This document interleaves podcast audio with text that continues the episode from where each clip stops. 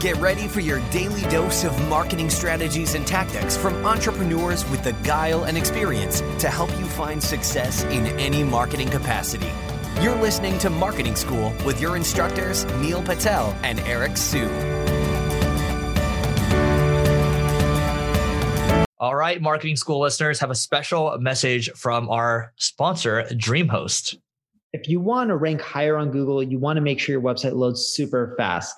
Check out DreamHost. Not only is their solution super affordable, it'll make your website load faster, and they have amazing tools and support for your business to ensure that you grow and succeed.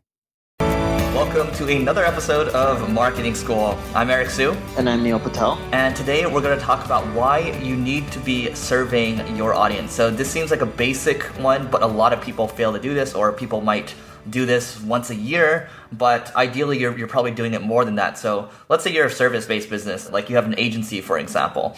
Well, what you want to ideally be doing is checking in with your audience or checking in with your clients um, and you know you might run like an NPS kind of survey to see a net promoter score survey to see where you're at. Um, you know if people would be recommending you, or people are indifferent to you, or people would say negative things about you, um, and that they'll give you a general idea of kind of where you stand. And then obviously beyond that, you would ask more poignant questions as to you know what did you like about our service, what didn't you like. So then you can take the feedback and look at what's popping up more often than uh, than not, and then actually start to take action. Right, you're, you're trying to discern signal from noise. Let's say you're getting a lot of different surveys, but if, if something the same thing keeps popping up over and over, that means you should probably be taking a look at it. Same thing if you're a product based business as well. So that's a good starting point. Neil, I know you have a lot of thoughts around surveys. What are your thoughts? Yeah, so let's actually take a step back and let's go through a scenario right now. So imagine I'm on Eric's site. Eric, so I'm on Single Grain. I visit your homepage.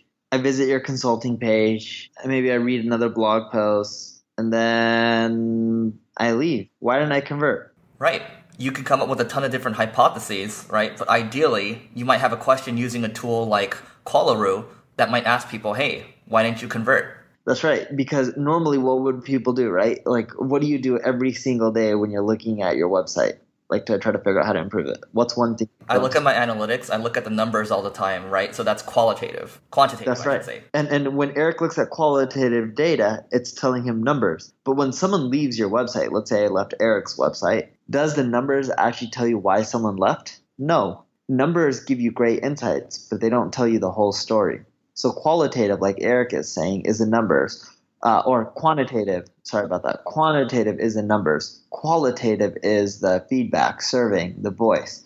When someone leaves your website, they won't tell you why they left your website or what's wrong unless you ask them.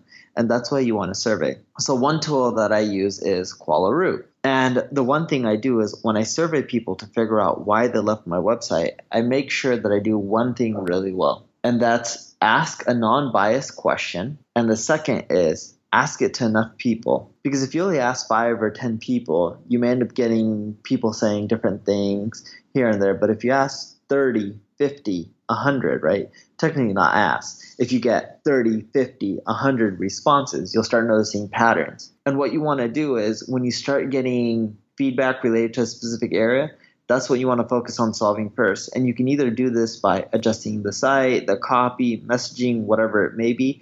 Typically, you'll find that it's usually related to the copy and the messaging that impacts the uh, conversions more than anything else. But you have to start off by analyzing data in large quantity. And when I mean data, not just numbers, but qualitative, right? Feedback, user feedback. And if you want to take it one step deeper, I mean, you can definitely use a, a, tool like user testing, which actually has people, you know, you can ask them a question and then they'll actually, there'll be a screen share of them going through your website and sometimes it might even show them on camera, talking about where they're getting hung up, where they're getting confused. Um, and, you know, you're, you're collecting even more data. And I think you can buy a certain uh, allocation of, of tests um, just to see how people are behaving uh, on your site. And then also, um, I do like using SurveyMonkey for for uh, surveys, and you can also use Typeform too. But I'm going to talk about SurveyMonkey because SurveyMonkey actually allows you to do pop up surveys on on your site, um, and then you can also send people a direct link as well. You can you can mail it out.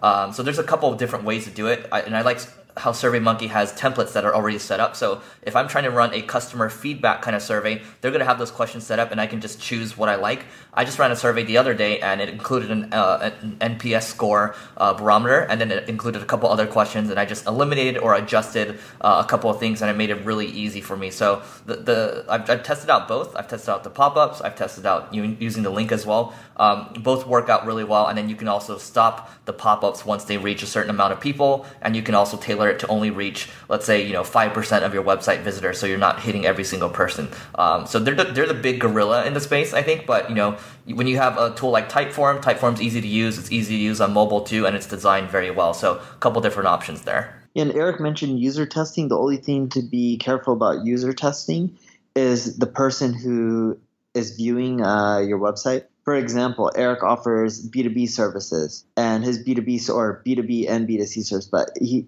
more so he's in the B2B realm, right? Like he helps either consumers or businesses, but Eric in essence is only selling to businesses, right? Because someone who pays him for marketing isn't going to be Joe Schmo on the street who buys a sweater. It may be Nordstrom's who sells sweaters, or it could be a software company like SurveyMonkey who wants to grow their traffic. Now, with user testing, a random person who just buys sweaters and doesn't own a business comes to him and like says, "Hey, here are the issues with your website."